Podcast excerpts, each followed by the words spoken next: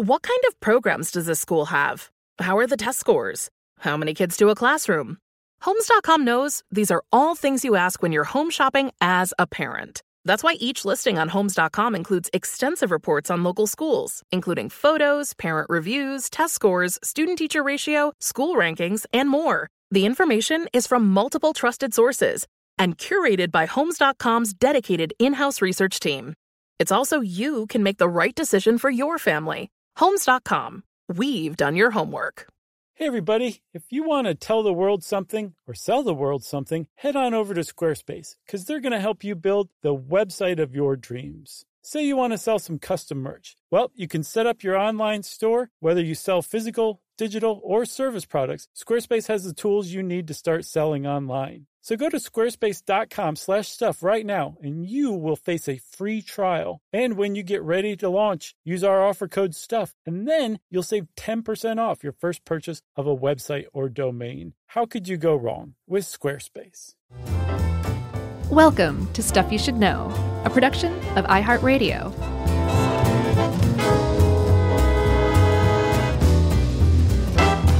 Hey, and welcome to the podcast. I'm Josh, and there's Chuck, and Jerry's here too. And this is Stuff You Should Know. And boy, do we mean it. This is Stuff You Should Know. Even though I have to admit, Chuck, I don't think I've ever gotten sleepier than I was when I was researching this, this episode. You know, I've learned more about the law since we got this job than I ever wanted to or intended to. right. Uh, some of like you know just because we have work contracts for the first time so some of it's because of that like, some of it because of all the trouble we get in yeah all the trouble right. we've gotten in over the years mm-hmm. and then we just kind of covered a lot of stuff legally speaking and it's interesting the law it is it is and this one was like it was kind of tough because um, olivia helped us out with this and it was like it's a, a really unless you're in the legal profession one way or another like it's really dry like incredibly dry. But if you can just chip past that crusty dryness it's still and it's, pretty dry. it, it, takes a lot yeah. It gets a little moisture the further you get in but finally you get to the rich nougaty center. Yeah. And there you realize whoa this is actually super important because what we're talking about legal precedents um, kind of guides our society in a lot a lot of ways beyond just this is law, this is not law, um, this is illegal, you can do this. Like that, we actually organize our lives in surprising ways according to what's legal and what's not. And as if the law is steady and stable, which is the point of you know relying on legal precedents, as we'll find, then you know society can kind of grow and experiment and try new things because the law part is covered. But if the law is going to change every couple years, it makes it really hard to um, be in a gay marriage or start a business or invest in a like kind of a risky new technology because there's you can't rely on the law being stable so it makes life for us unstable and i didn't really realize just how much of a just an effect that that law has like an unseen effect on just our day-to-day lives because you don't think about that kind of thing but until you start researching something like this. Right. And or until you get slapped with that lawsuit and all of a sudden you're like what? Right. uh, so much about the law too is uh, attorneys love words. Yes. Um, the the simple i mean anyone who's ever even if you've never dealt with an attorney great congratulations. I'm not saying attorneys are bad but that means you you know you have a blissfully simplistic way of living that is to be admired but uh, you've probably clicked on a terms of service or something. And mm. you know that's all legal words. It's all legal wording like those you know 900,000 words to sign up for a website or whatever or to download an app. Those are words written by attorneys and so much of law is so specific to it can hinge on the uh, the wrong couple of words that a well-meaning uh, jurist mm-hmm. typed up in their decision. Just a couple of things can really change things. A couple of words. Yep. Uh, because it's all about those words and how those words are interpreted right. by others. And um, I just, I don't know. Uh, that part about it I find pretty fascinating. And I think For sure. every attorney I know really like um, values words. Let's just say that. And not like, oh, because they could charge for it. I mean, you know, they value like, boy, you better be careful about how you say something, you know? Yeah, it's true. Which really doesn't jive with me because I'm pretty hyperbolic. And I just assume everybody's going to understand that I'm being hyperbolic. But that's not always the case, especially I guess now that I think about it, it's when I'm talking to lawyers that really it really gets lost. Uh, so I guess we should go back to the early 1100s, uh, specifically 1154, when Henry II um, kind of codified the fact that they were uh, going to be in England was going to be working on something called common law, mm-hmm. or at least towards something called common law, because you'll see it takes precedent and common law and this kind of thing takes a long time to really take hold uh, for a lot of reasons we'll get to. But uh, it was common law because they said, hey, right now we're deciding these cases all over the land and everyone mm-hmm. has their own opinion and it's a bit mm-hmm. of a mm-hmm. mess. So maybe if we had one sort of common law for all the kingdom and there were, you know, we could refer to that law and these decisions to make decisions on down the line, that mm-hmm. might be a pretty smart thing. And it was, and it is. Yeah, because I mean, the stuff that they were doing locally was like if you couldn't tell the truth between, you know, a plaintiff and a defendant, you had them both snatch a rock out of a pot of boiling water. yeah, I'm sure. not kidding. And then whoever whoever healed fastest was telling the truth, uh-huh. and then you would execute the one who healed slower. Like that was the kind of legal stuff you would face like at this time. So Henry II, the idea that he came up with common law that said all this is nuts. We're just going to have one law for all of England. Um, it was really forward thinking. And when you dig into it a little more, he established trial by jury.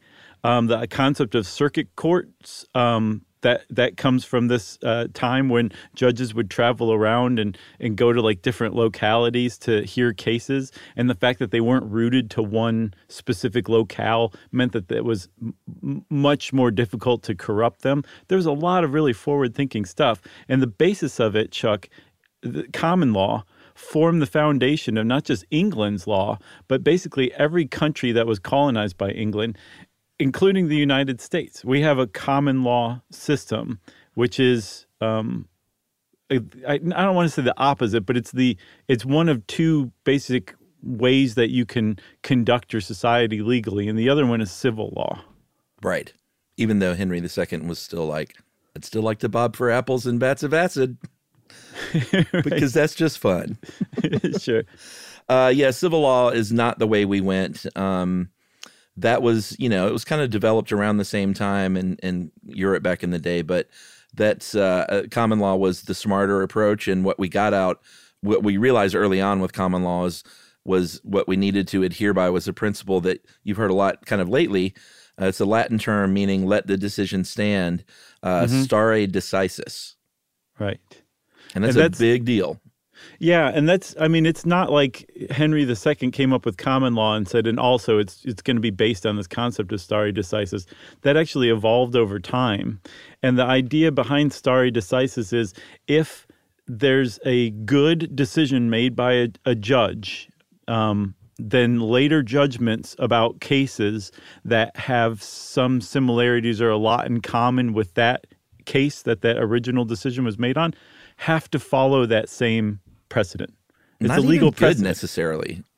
Say again. I don't even know that I would agree that it's uh, based on a good decision because mm. originally it was like they even said it, it, was as long as it wasn't flatly absurd or unjust. Right. And they have said later on that like, and we'll, we'll get to it, but you know, the decisions don't have to be perfect. Right. Right. The I guess what I meant by good was good meaning like not like the judge wasn't wearing a tinfoil hat and sentenced the person to like eat their own poop. I mean, good like they like it was reasonable, it was thought out, it was you know deliberative, like it was a sound judicial opinion, whether it actually was good or not. Right. Okay, okay. I'll buy that. All right. Uh, but here's the deal: like I said earlier, like applying common law and applying precedent is something that takes a long, long time because early on, I mean, for a lot of reasons, but one of the main reasons is early on, the courts were such a mess. They they didn't even start recording really um, their decisions in a really meaningful way uh, until like the mid 1800s in England, the early 1800s in the US.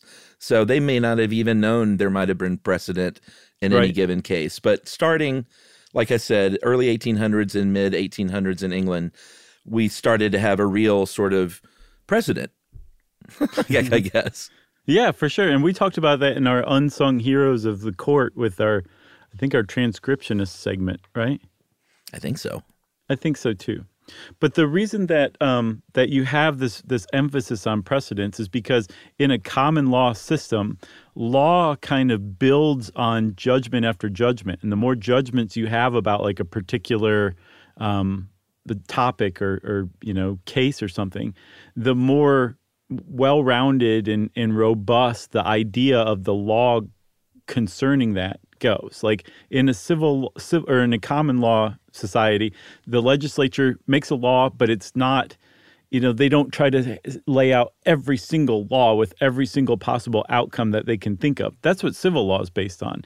In common law, it's like they lay it out. It kind of makes sense. It's open to interpretation, and then people start suing each other. And then over the years, the judges figure it out. But they figure it out by basing their assumptions on the previous rulings of other judges. Right. That sounds like a good breaking point. I think so too. I'm at my breaking point. No, not already. Yep. All right. Josh is out in the first third, but we'll press Yep. on. And uh, we'll talk about the U.S. system right after this.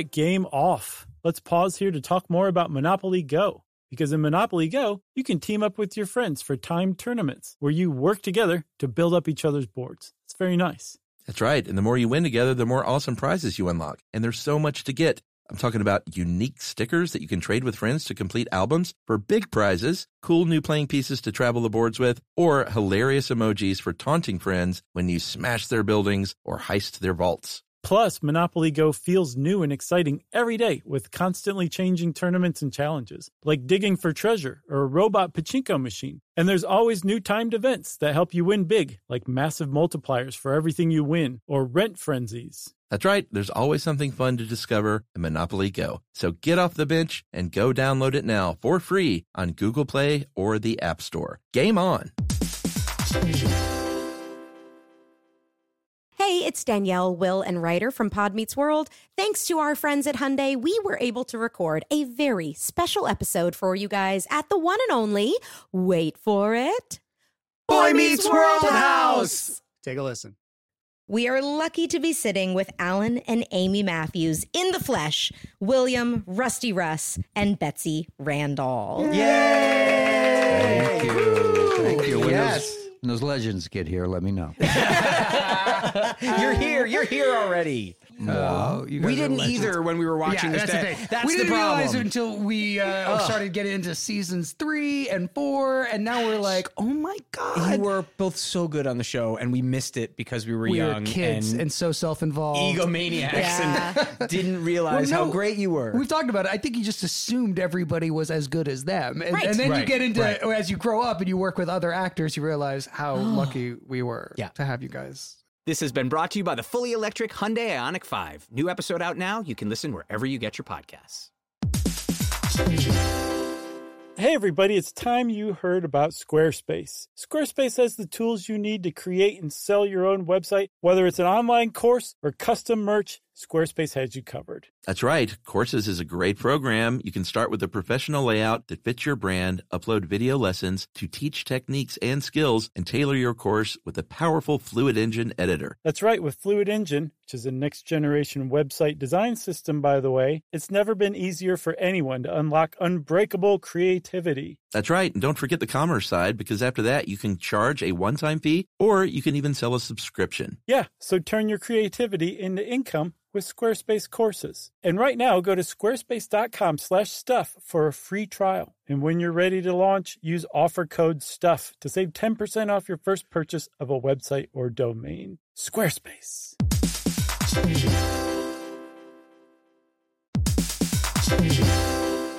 You know, true love is always being excited from the first moment you see one another And every time after that, it's taking long walks together in the summer, or gazing longingly into each other's eyes and watching their tail wag when they chase a squirrel in the yard. Well, the Pedigree brand asked about believing in love at first sight, and honestly, the answer is yes. Uh, as everyone knows from listening to this show, we have pulled all of our dogs off the street that Emily and I have had over the years, either right off the street or through a local shelter and working with them. And they've all become valued family members, and we think they've appreciated it too. Yeah, Chuck, there is a pedigree loyalty survey that found that 90% of first time dog owners report having a dog improved at least one of their relationships, and 80% of first time dog owners are overwhelmingly more likely to have made at least one new connection as a result of getting a dog. And 95% of all dog owners say that the bond they have with their dogs is closer than they ever expected. Not a big surprise. That's true. We all know that adopting a dog can lead to a lifetime meaningful connection, and real love can exist between a pet and a pet parent. You got that straight. Pedigree is committed to helping more dogs find loving homes. Opening your home to a dog can help open your heart. And Love at First Sight is closer than you think because it's available at your local dog shelter. Yeah, very important point. You can find love at first sight with the Pedigree Adoption Drive from June 7th to June 9th. And the Pedigree brand will reimburse your dog adoption fees nationwide. That's right. So just visit pedigree.com slash adoption dash drive to learn more and see full terms and conditions.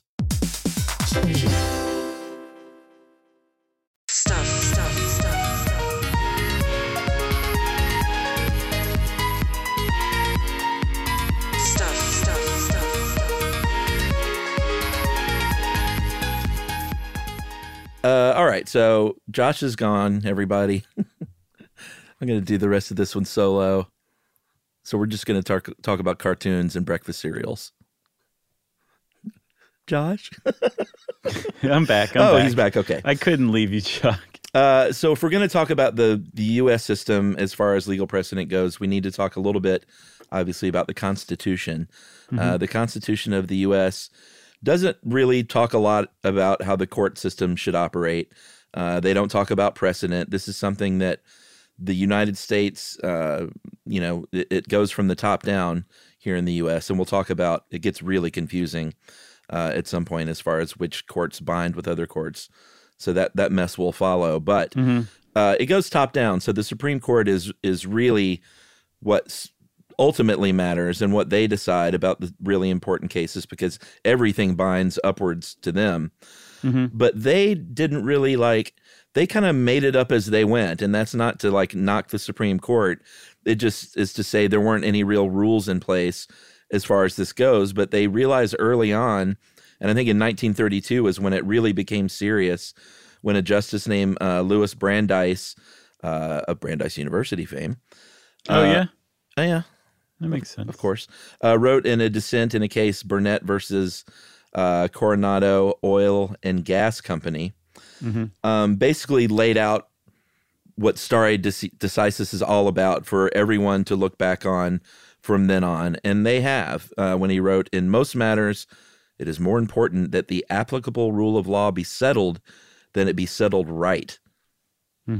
And that was what I was kind of referring to earlier. He's he's basically basically saying, listen, courts aren't perfect, laws aren't perfect, but what's really important, unless it's a really terrible, terrible decision, is that we kind of come together and agree that this is how it is. Uh, and then he went on to kind of say, ultimately, like, but you can overturn precedent if it is really, really bad.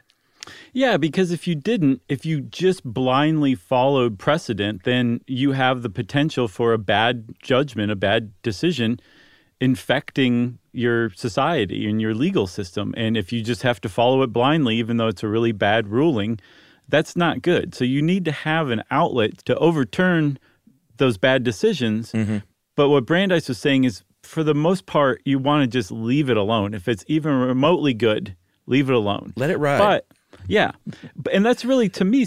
If you like middle of the road stuff, stare decisis is exactly what you want because it's like a it's the it's the fulcrum between going one direction where you just have like a whiplash going on because laws changing all the time and then the other direction on the other end of the spectrum where the law just does not change. It is just set in stone and that's that. This is like okay, you want to follow tradition, you want to observe custom to have some stability, but at the same time, you want to be able to let society evolve by having the laws evolve as new ideas and concepts come around. Yeah, it's it reminds me of one of my favorite. I'm not a big axiom guy, but there's a handful that I really kind of inform my way of thinking. Mhm. And one is don't let perfect be the enemy of good. That's Mm. that's always been uh, as a sort of an underachiever in life. Mhm. it's always been one I really stood on, and that's kind of what they're saying here. Is like, listen, if we go for perfect, you're just gonna because law is subjective too. Like these Mhm. justices are deciding things based on what they think, based on other things, but ultimately it's a subjective thing. So we can't just go back and forth forever trying to get a perfect ruling on something. Right. My favorite axiom is it has to be perfect or else I'm a completely useless human being. oh no. oh yes. So Uh, over time, Chuck, that concept of stare decisis, when when was it? It was like the I guess 1932 with Brandeis. Yeah, that's when he kind of laid the gauntlet down. And think about how meta that is. He was establishing precedent about when to follow or overturn precedent. Yeah. Pretty amazing stuff. That guy that? deserves like a a, statue. university? sure, a university named after I him. bet there's a statue there. But over there better be. Um, but over time, a- after Brandeis, you know, said that, they were like, okay, well, you know, exactly when is it okay to overturn a decision? And they've actually come up with a, a handful of kind of guiding bullet points uh, that are appropriately laid out in bullet points for us. Um, that just kind of say like, okay, does it check this box? Does it check that box? And it's not like a perfect Scantron sheet where everything, every box is going to be filled out and you calculate them all and you say, yes, it should be overturned. Yeah. Like there's still a lot of subjectivity in weighing all of this stuff, but it's a pretty good guideline if you ask me. No, absolutely. Um, the, well, the first thing, and this is a little bit counterintuitive, but it's easier to uh, overturn a decision based on the Constitution than it is a statutory law. And Mhm. uh, again, that seems counterintuitive because the Constitution can uh, feel so locked in. But basically, what that means is is if it's just statutory law, then you can change the law pretty easily. Like the Constitution is very hard to get changed. So it's easier to change a decision based on the Constitution than the actual underlying Constitution. Yeah, because Congress can just say, "Oh yeah, we we we miffed that one." Right. And then similarly too, Congress can actually create laws to overturn unpopular judicial rulings. Sure. Um, so they can make a law that you know, if everybody's really mad about, say, some judicial ruling, and Congress says, you know, our constituents are really up in arms, let's make a law that says the opposite of what that was just ruled. The, that law um, takes precedence over every ruling, including that Supreme Court ruling. So now judges have to follow that law until new precedents are set that kind of adjust it and make it evolve.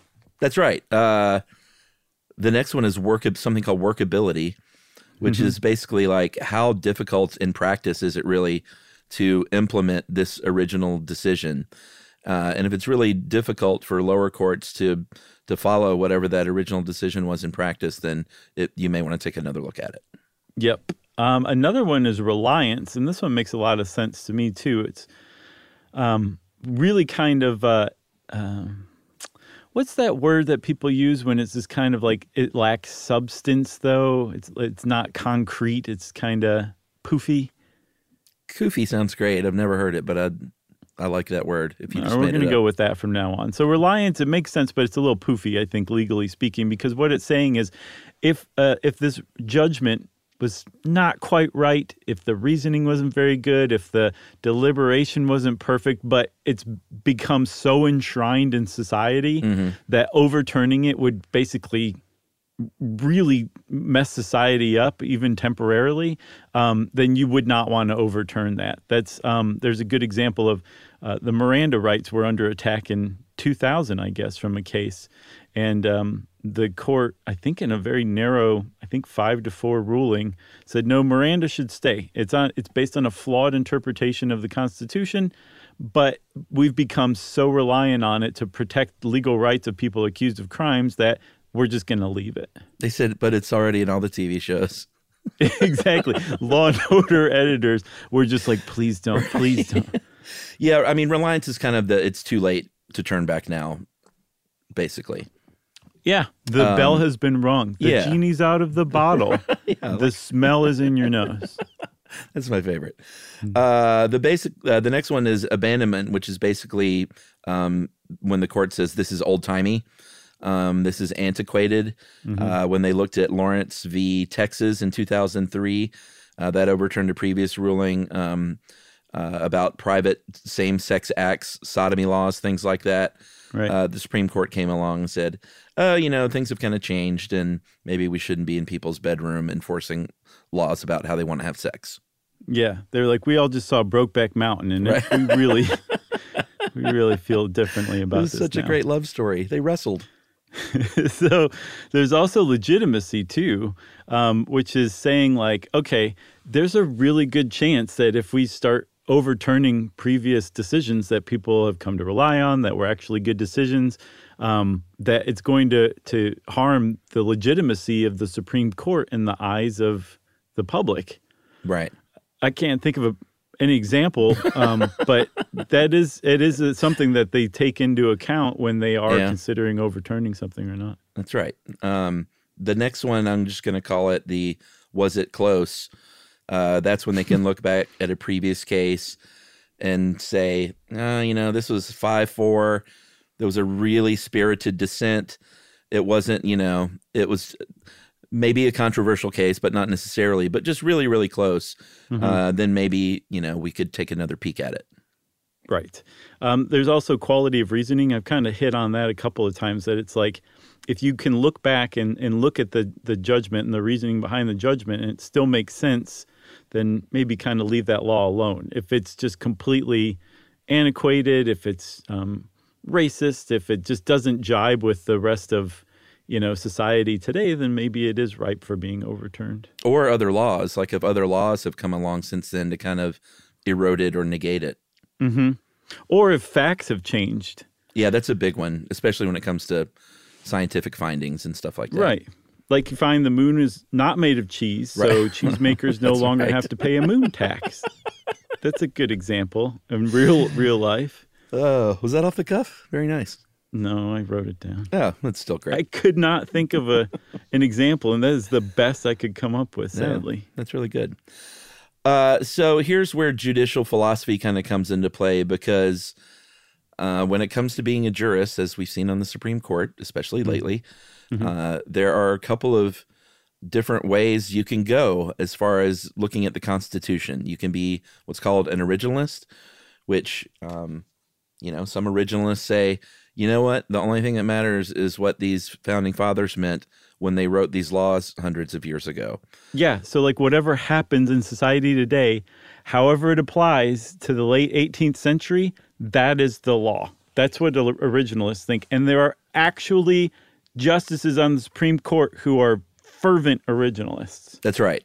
Uh, and the, there are orig- originalists that say, you know, what's happened in the past 234 years is uh, some of these decisions, a lot of them have subverted the will of the and the intent of the founders. And pragmatists come along and then say, duh, exactly, because what we would like to decide law based on is modern times and uh, the context in which we live and the impact on our society as it is today.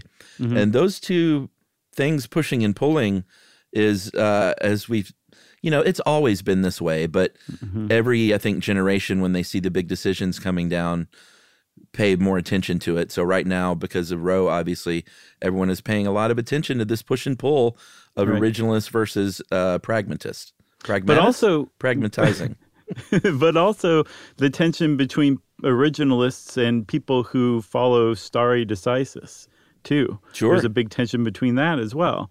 Um, and I was reading about originalism, Chuck, and Clarence Thomas is like a, a hardcore dyed in the wool originalist. Like literally what the founders literally meant when they wrote the Constitution is law, and anything beyond that should not be law.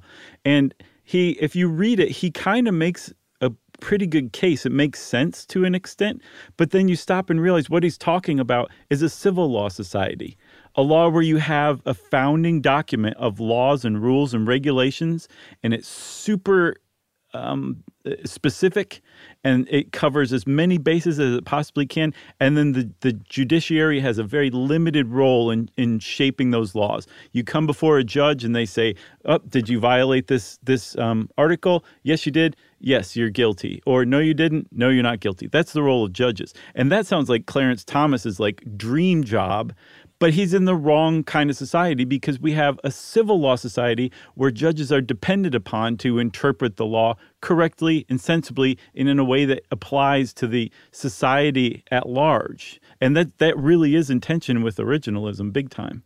Yeah, and I'm, you know, no shock. I'm a pragmatist and I'm I don't think you should like just ditch the constitution, but I think it's crazy to think about in 150 years in the in the in the future where we're flying around and and we look like Buck Rogers in the 21st century. Man, I, I guess wait. it'll be 22nd century. I can't wait. I'm going to be first in line to get that haircut too once the silver jumpsuits come out. Uh, but it's crazy to me to think about going back to a time when they spelled the word time with a Y, you know, and say like, no, we still have to go back, you know, four or five, six hundred years to what these. Uh, I mean, the world just changes so much. I just, it's crazy to me that the law shouldn't change with it, and the law has changed with it. I'm not, you know, saying that it hasn't, but I don't know. It's a little frustrating sometimes. I'm kind of in between. I'm a starry decisitist, I guess you'd say, Mhm. because I feel like pragmatism can be a little whiplashy. The law Sure. can change a little too much, um, which we've seen, you know, where one administration comes in and makes a bunch of rules, and then the next administration comes in and and changes them, and it's it's really tough to say like run a business like that or to live your life like that. Um, but with stare decisis, it's it's veneration and respect to tradition and custom and stability. Uh-huh. But there's again, there's that ability to change, to be pragmatic when it's called for. Yeah. Um, I, it's again, it's really middle of the road, and it's it's right up my alley. Right up your alley. Um, so th- let's get to the confusing part. I mentioned earlier that there would be an eventual breakdown of kind of how courts bind to one another. And when we're talking about binding authority, that basically means decisions that a lower court must follow Mhm. from an upper court in its jurisdiction. Uh, and it and it goes a little something like this. uh, state courts are only bound by higher state courts in their own state. They're not bound by federal courts, except for the Supreme Court. Again, the ultimate authority. Uh, they can strike down state court decisions as unconstitutional. And then you've got the whole, and I want to say mess. It's not a mess if you really understand it, but the whole sort of plate of spaghetti, which is the federal court system. hmm Which is Take it away. based- man, I was hoping you were going to take it all the way home. The The federal court system is based on those circuits that was established all the way back in the 12th century. Um, but rather than traveling around, I think judges kind of have home courts. But the point is, these courts are related to one another, and there's 94 districts. Um, no, there's 12 districts with 94 district courts. It's very confusing. 12 regional circuits. Okay, thank you. With 94 district courts spread out among them, right? Yeah, each each regional court has one appellate court, Mm-hmm. and then there's a court of appeals for the federal circuit Right. that has nationwide jurisdiction over certain cases. It gets really confusing. Yeah, it really does because you start out in district court, you end up in, um, I guess, circuit court maybe, and then you end up in appellate court. Um, I may have added a step there. You know, I like to do stuff like that, and then eventually you end up at the Supreme Court, which is the the the final arbiter of the law of the land. Um, but the Supreme Court tries not to overrule state law because the states have their own Supreme Courts and they tend to be respected. The point is, in federal court, in a district, if you have a, a ruling made in a, a district appellate court, it will apply to all the courts in that district, but in the next district over, it will have no no impact whatsoever. Yeah, and you don't, you know, as a regular citizen, if you ever are bouncing through the bouncing your way up the court system, Mhm. you don't have to really understand it because you're going to have an attorney that says, "Well, now you go see this lady." All right. Well, now you go see this guy, Uh, and you just go, "Oh, okay." right. Like, and and they're like, "And by the way, you owe us another check."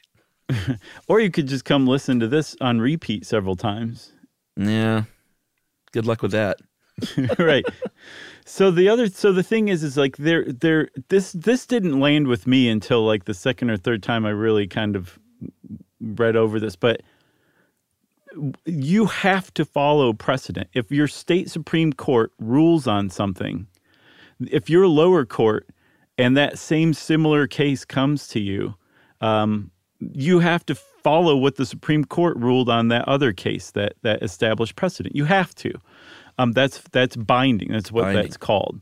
But there are other times where, um, if you're a lawyer or if you're a judge and you're kind of examining case law, there's other kinds of non-binding types of um, judgments or precedents that you can use to be persuaded one way or another to prove your case.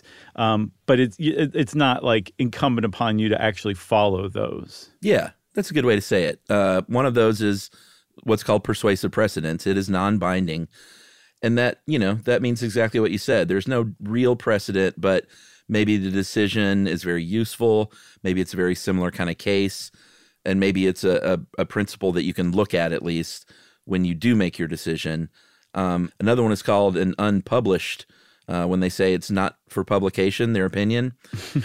And this is basically like it doesn't mean it's literally not they just like wad it up and throw it away at the end. Right. It just means hey, this is a like you see this a, most times in state trial court. Like this is just some run of the mill state trial case.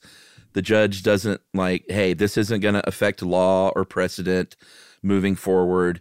I don't want if I mess up one tiny little thing, I don't want people to refer back to this and say, "Oh, but this judge said that." It's kind of like it's sort of the let's go to lunch, let's get to lunch already. Uh and just get through this trial and Right. it's not really that important. So they just say it's not for publication.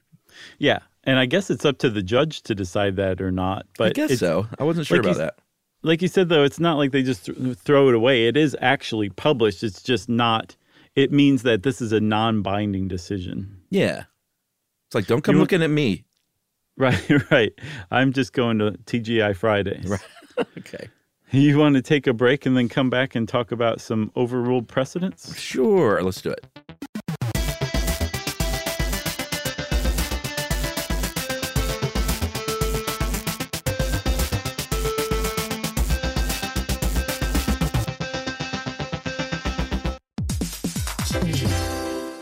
All right, game off. Let's pause here to talk more about Monopoly Go. Because in Monopoly Go, you can team up with your friends for timed tournaments where you work together to build up each other's boards. It's very nice. That's right. And the more you win together, the more awesome prizes you unlock. And there's so much to get.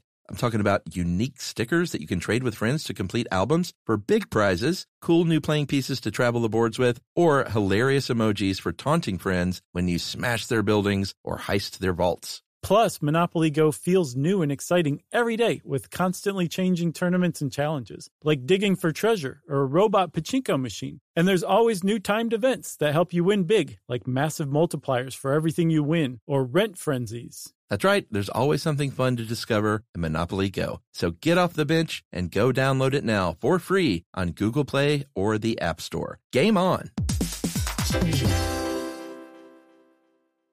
Hey, it's Danielle, Will, and Rider from Pod Meets World. Thanks to our friends at Hyundai, we were able to record a very special episode for you guys at the one and only, wait for it, Boy Meets World House. Take a listen. We are lucky to be sitting with Alan and Amy Matthews in the flesh, William, Rusty Russ, and Betsy Randle. Yay! Thank you. Thank you. When, Yes. those, when those legends get here, let me know. you're here. You're here already. No, we didn't either when we were watching yeah, this. that's That- the thing. That's we the didn't realize problem. it until we uh, started getting into seasons three and four, and now we're like, oh my god, you were both so good on the show, and we missed it because we were we young were kids and, and, so self-involved. egomaniacs and didn't realize Well, how great you were. We've talked about it. I think you just assumed everybody was as good as them, and, Right. and then you get into right. as you grow up and you work with other actors, you realize how lucky we were Yeah. to have you guys. This has been brought to you by the fully electric Hyundai IONIQ 5. New episode out now. You can listen wherever you get your podcasts. You know, true love is always being excited from the first moment you see one another, and every time after that. It's taking long walks together in the summer, or gazing longingly into each other's eyes and watching their tail wag when they chase a squirrel in the yard. Well, the Pedigree brand asked about believing in love at first sight, and honestly, the answer is yes. Uh, as everyone knows from listening to this show, we have pulled all of our dogs off the street that Emily and I have had over the years, either right off the street or through a local shelter and working with them. And they've all become valued family members, and we think they've appreciated it too. Yeah, Chuck, there is a pedigree loyalty survey that found that 90% of first time dog owners report having a dog improved at least one of their relationships, and 80% of first time dog owners are overwhelmingly more likely to have made at least one new connection as a result of getting a dog. And 95% of all dog owners say that the bond they have with their dogs is closer than they ever expected. Not a big surprise. That's true. We all know that adopting a dog can lead to a lifetime meaningful connection, and real love can exist between a pet and a pet parent. You got that straight. Pedigree is committed to helping more dogs find loving homes. Opening your home to a dog can help open your heart. And Love at First Sight is closer than you think because it's available at your local dog shelter. Yeah,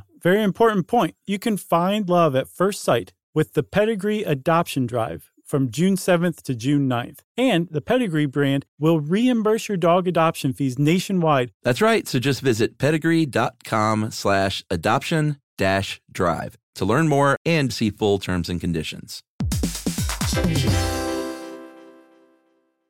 Are you tired of your scented cleaning products smelling and cleaning like meh?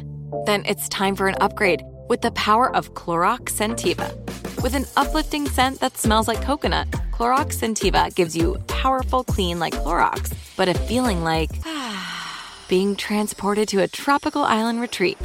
Imagine putting your phone on Do Not Disturb, tuning out all the constant, just the feeling of warm sand in between your toes and a fruity drink in your hand. The ones with the little umbrella. Refresh your home to feel like an all inclusive vacation by getting Clorox Scentiva. Also available in grapefruit and lavender scents at a nearby retail store. Stuff, stuff, stuff, stuff.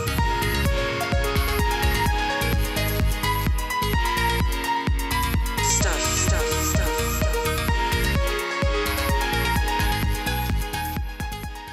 Okay, Chuck, it seems like they the Supreme Court overrules precedents every couple of days these days, but I guess they started out fairly slow.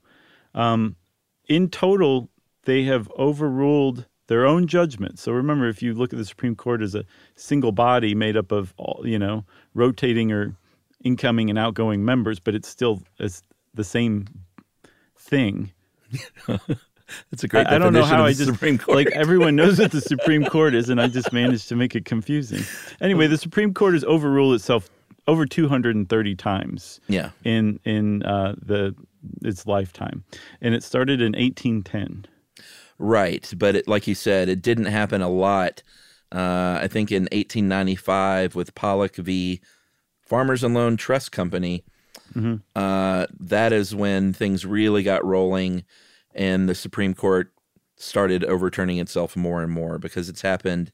I mean, that wasn't that long ago, and it's happened. Uh, how many times since then? Like Well, it happened- 220ish, 210. It only yeah, it only happened 26 times in the entire 19th century from Yeah. 1810 to 1899. So everything since then, yeah, has been, you know, they've been going gangbusters.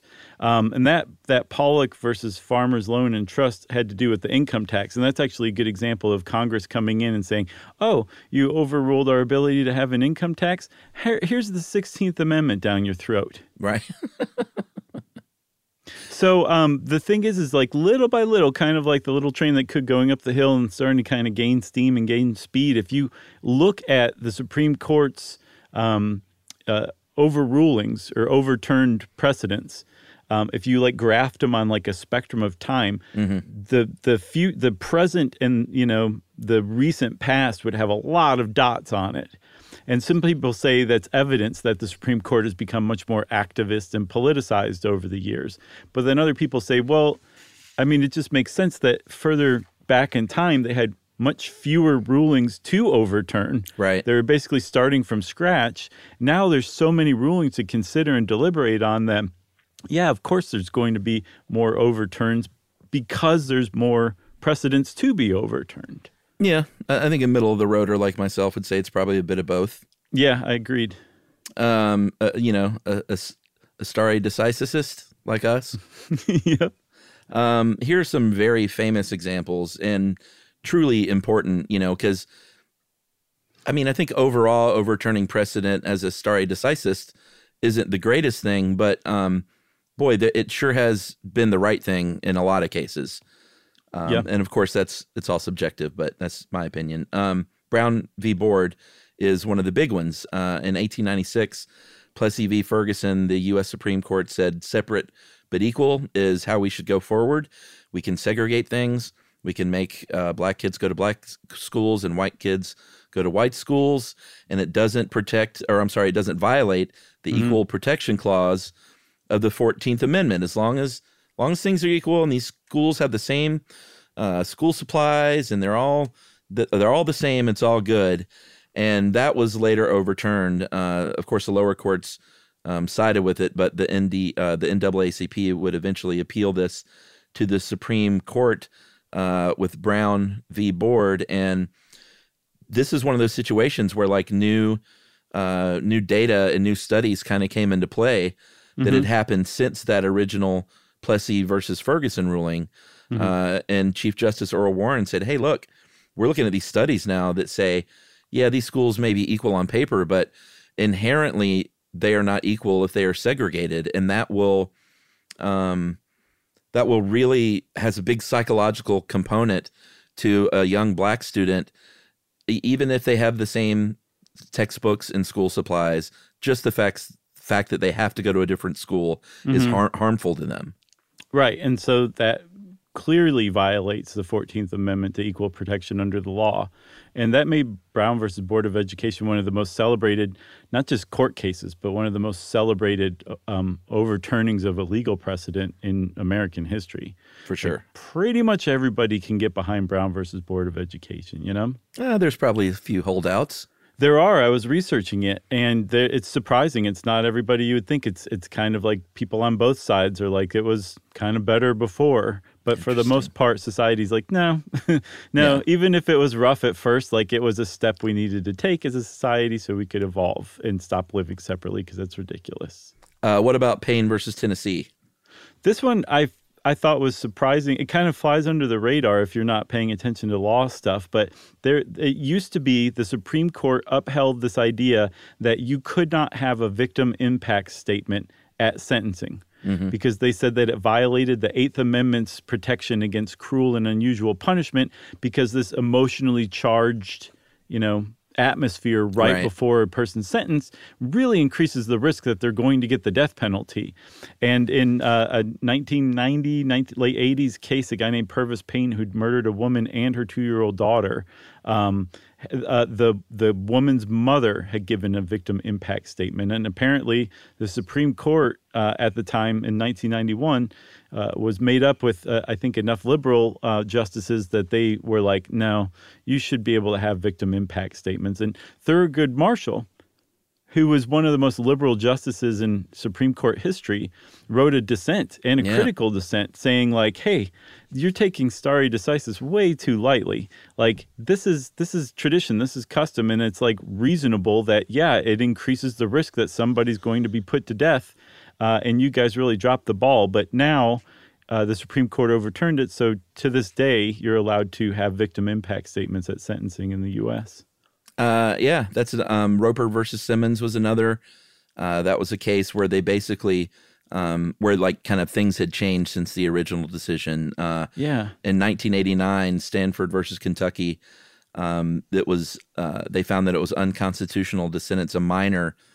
Uh, I'm sorry, in 2005 they found it was unconstitutional to sentence a minor to death, which overturned the 1989 decision, Stanford versus Kentucky. Mhm. And they basically said, you know, we've evolved since then. And in 1989, most people thought it was okay to to put a 16 year old to death, but now uh, things have changed, and we don't really feel that way as a society. 1989. I know. The year I graduated high school. Yeah. Uh, I could have been put to death in high school. yeah, you could have. It's a good thing you didn't get in trouble, Chuck. I was a good kid. Uh, but they cited uh, state legislature uh, and the decisions there that outlawed it. Uh, and they even looked at like sort of what was going on around the world as far as that kind of thing goes. hmm There's another um, really consequential uh, case that came before the Supreme Court and um, uh, had to do with their emergency docket, which we'll we'll talk about a little bit about later. But um, in some cases where the time is of the essence, the Supreme Court will hear really important emergency cases on very short notice. Will deliberate on it over a very short period of time and issue a ruling um, that does not have anything to do with anything else except for that one case ideally but bush versus gore is a good example of how that's not the case because this is a this is one of those emergency cases that they heard. And chuck i think we need to do an entire episode on the 2000 election because it Oh, was yeah. so consequential to the united states. And also it's just super interesting too. But the upshot of it is that the there was a really important quote that came out of it that said our consideration, the Supreme Court was saying this, our consideration is limited to the present circumstances, comma, for the problem of equal protection in election processes generally presents many complexities. And some people say the fact that they said that their consideration is limited just to the present circumstances means that it's not precedence. Mm-hmm. Other people say, yeah, but that second part about how you know, all, all election processes are different. They're actually saying, like, don't just apply this rotely to it. So it is a precedent. And it's been cited a bunch of times since then. But even though it's a big controversy about whether Mhm. those kind of rulings should be included at all in precedents. Yeah, and that's sort of the it's not a slippery slope, it's just sort of the system we have when there there isn't a a law about precedent. It's just sort of like, you know, we'll try and figure it out case by case. hmm Um, I, I laughed because Slippery Slope came out of the Supreme Court, too. I think it was Souter, right? oh, really? Yeah, I don't remember what case it That was. term? yeah, the Slippery Slope came out of out of uh, the Supreme Court. Did not know that. That's a good fact. That's why I laughed because I'm the biggest nerd on the planet. that is pretty funny. Um, and now you know we should close with Roe. Uh, we did a, a full episode on just the ins and outs of Roe v. Wade Mhm. uh, not too long ago, but um, did that come out right after the decision had been rendered? I think, Did what come or out? or right before our podcast episode. Right after, It like a right week after? after. Yeah. Okay. We were very timely and topical. Yeah. Don't break your arm uh, patting yourself on the back. Uh, I couldn't remember if it was before or after, but at any um, rate, we should touch on it here at least because that is uh, obviously the most recent, really super impactful uh, time when a super impactful time when the some members of the Supreme Court said, "Sorry, stare decisis," but even though we might have even said in our confirmation that this was settled law, we're going to reverse on that now. Yeah, and the reason that Roe was upheld for so long, and we talked about this in our episode, that it was really roundly considered to be based on shaky legal foundation, uh, but it was upheld time and time again because it had become reliant. People had come to rely on it. So that reliance factor kept it from being overturned, even though a lot of justices considered it like, "Mm, this is not the best ruling we've ever made. Um, but then with um, Dobbs uh, versus Jackson Women's Health Organization, the ruling from, was it 2022? Yeah, that overturned, man, it's been a heck of a year. I know. That overturned Roe. Um, they they basically said like no we're we're just going to go ahead and say like this is not this argument was totally fallacious it was a bad bad argument but also we're going to go one step further and apply our originalism to it and say the constitution doesn't say anything about abortions and if you're going to apply the 14th amendment to it which is what that shaky legal reasoning was for roe that um, uh, you couldn't deprive a woman of her privacy aka liberty that was guaranteed through the 14th amendment. If we're going to apply the 14th amendment let's go back and talk about what things were like in 1868 and how people understood the law in 1868 and they would not have been okay with abortion because three quarters of states already had abortion outlawed on the books. Ipso facto abortion has no constitutional protections. But again they really went to the other extreme which in this case was the far right in saying like there's nothing in the constitution about abortion and no one had ever said it was uh, in the constitution or that the constitution explicitly you know, protected women's rights to choose about reproductive health. What they were saying is, no, the judges kind of determined over time that this was um, this was worthwhile and this was what society needed, um, and they ruled on it. So it was a case of pragmatism, frankly, and originalism, which is where we're at now. And then eventually we may get to that middle of the road stare decisiveness. Who knows? I don't know. No one knows. Right. And it was also a case, though, where uh, if you're going to open up that can of worms with the 14th Amendment, all of a sudden you're looking at other decisions decided on that same rationale, Right. like same sex marriage and uh, interracial marriage and same sex sex, Mhm. um, also called just sex. Uh, That's right. Depending on who you are.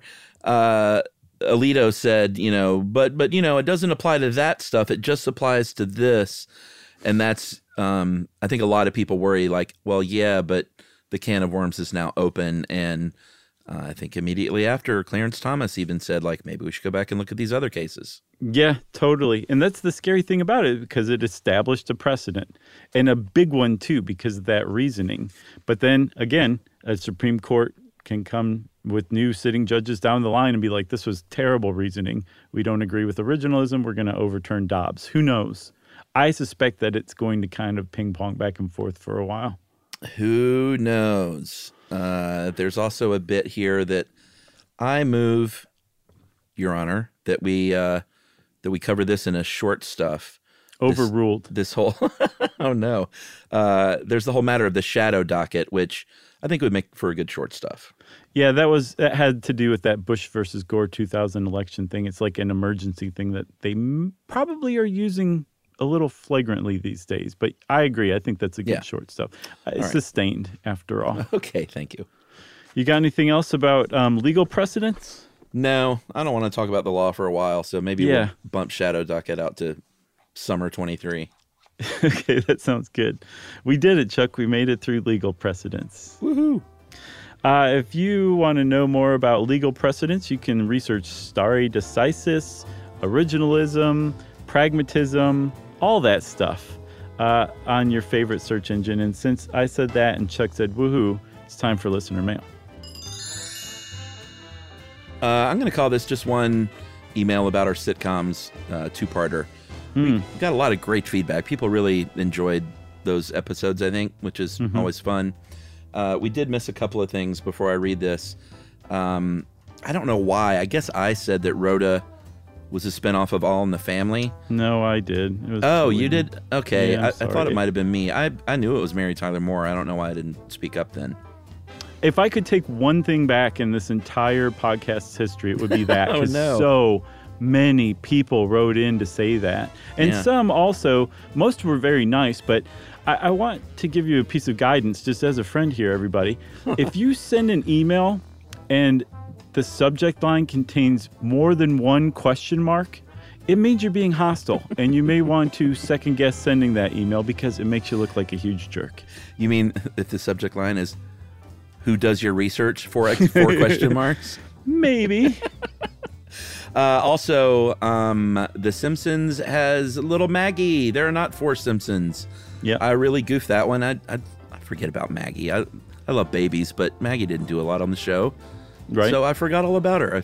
I, big apologies to Maggie Simpson. Yeah, same here. I, I didn't catch that either. Um, and then also, uh, a lot of people, at least as many who wrote in about Rhoda being a spinoff of Mary Tyler Moore, um, wrote in about um, Roseanne and the two Beckys pulling a Darrin switch, Yeah. um, which I just walked right past. I was never a big Roseanne fan. I never watched it, but I didn't um, either. There were a lot of Roseanne watchers. Uh, I'm assuming the original one. Right, but that one falls under not so much a correction as a how could you not include this?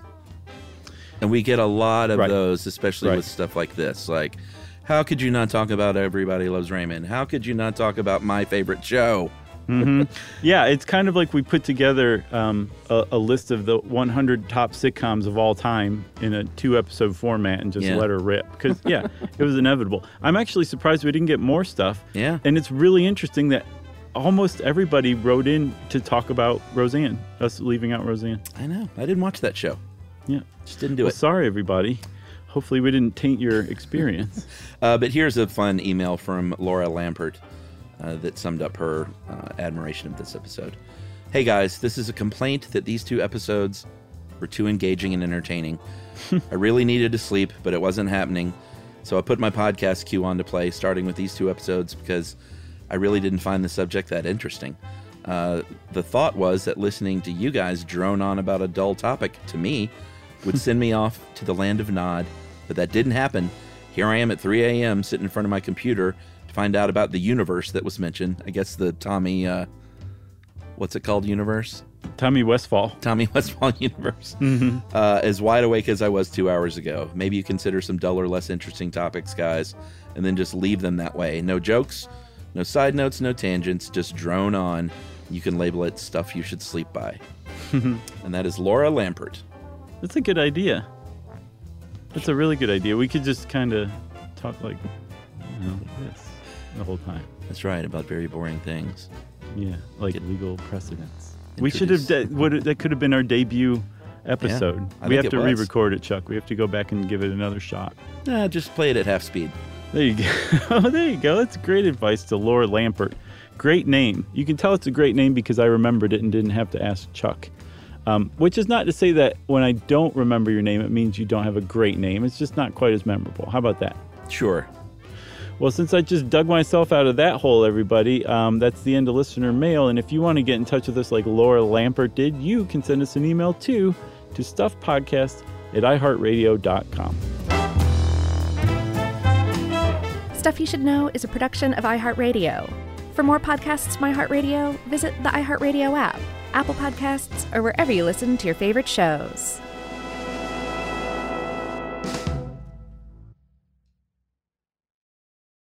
Childproofing people's homes is hard, but Duracell is making it just a bit simpler. Not only are they committed to educating parents, caregivers, and medical professionals about the importance of battery safety, they make the only lithium coin batteries with a non toxic bitter coating to help discourage children from swallowing them. Duracell even features child secure packaging designed to avoid accidental opening. Learn more at Duracell.com slash power safely. Available on 2032, 2025, and 2016 sizes. Life in our modern age comes at you pretty fast, which makes our time away especially valuable. When I take time to relax, I like to get far from my everyday life, immerse myself in natural beauty, and have unique experiences. But you don't have to leave the US to experience tropical rainforests and islands filled with adventure, warm culture, and national treasures. Visit Puerto Rico, an island with a vibrant spirit that will sweep you away. Because when you visit, you don't become part of the island, it becomes part of you. In Puerto Rico, you can forget where you came from and embrace where you are. Puerto Rico, where visits end but stories last forever. No passport required for U.S. citizens and permanent residents. Learn more and plan your trip at discoverpuertorico.com.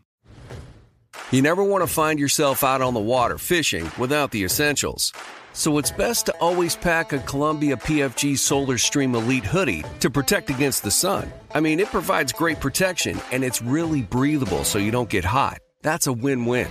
Columbia PFG has a lot of great gear, so before you head out on the water, head over to columbia.com slash PFG to shop their performance fishing gear. Are you thirsty? Well, Richard's rainwater is caught clean before it even hits the ground. Rain is naturally pure, so there's no need for harsh chemicals or additives. Richard's rainwater contains no chlorine, no forever chemicals, no microplastics, no nothing. Enjoy the smooth, clean taste of still rainwater or the cold pressured bubbles of sparkling rainwater. Just visit richardsrainwater.com to find a retailer near you. That's richardsrainwater.com. And for a coupon, text STUFF to 251 292 8887 and receive $2 off a 12 pack case of Richard's Rainwater.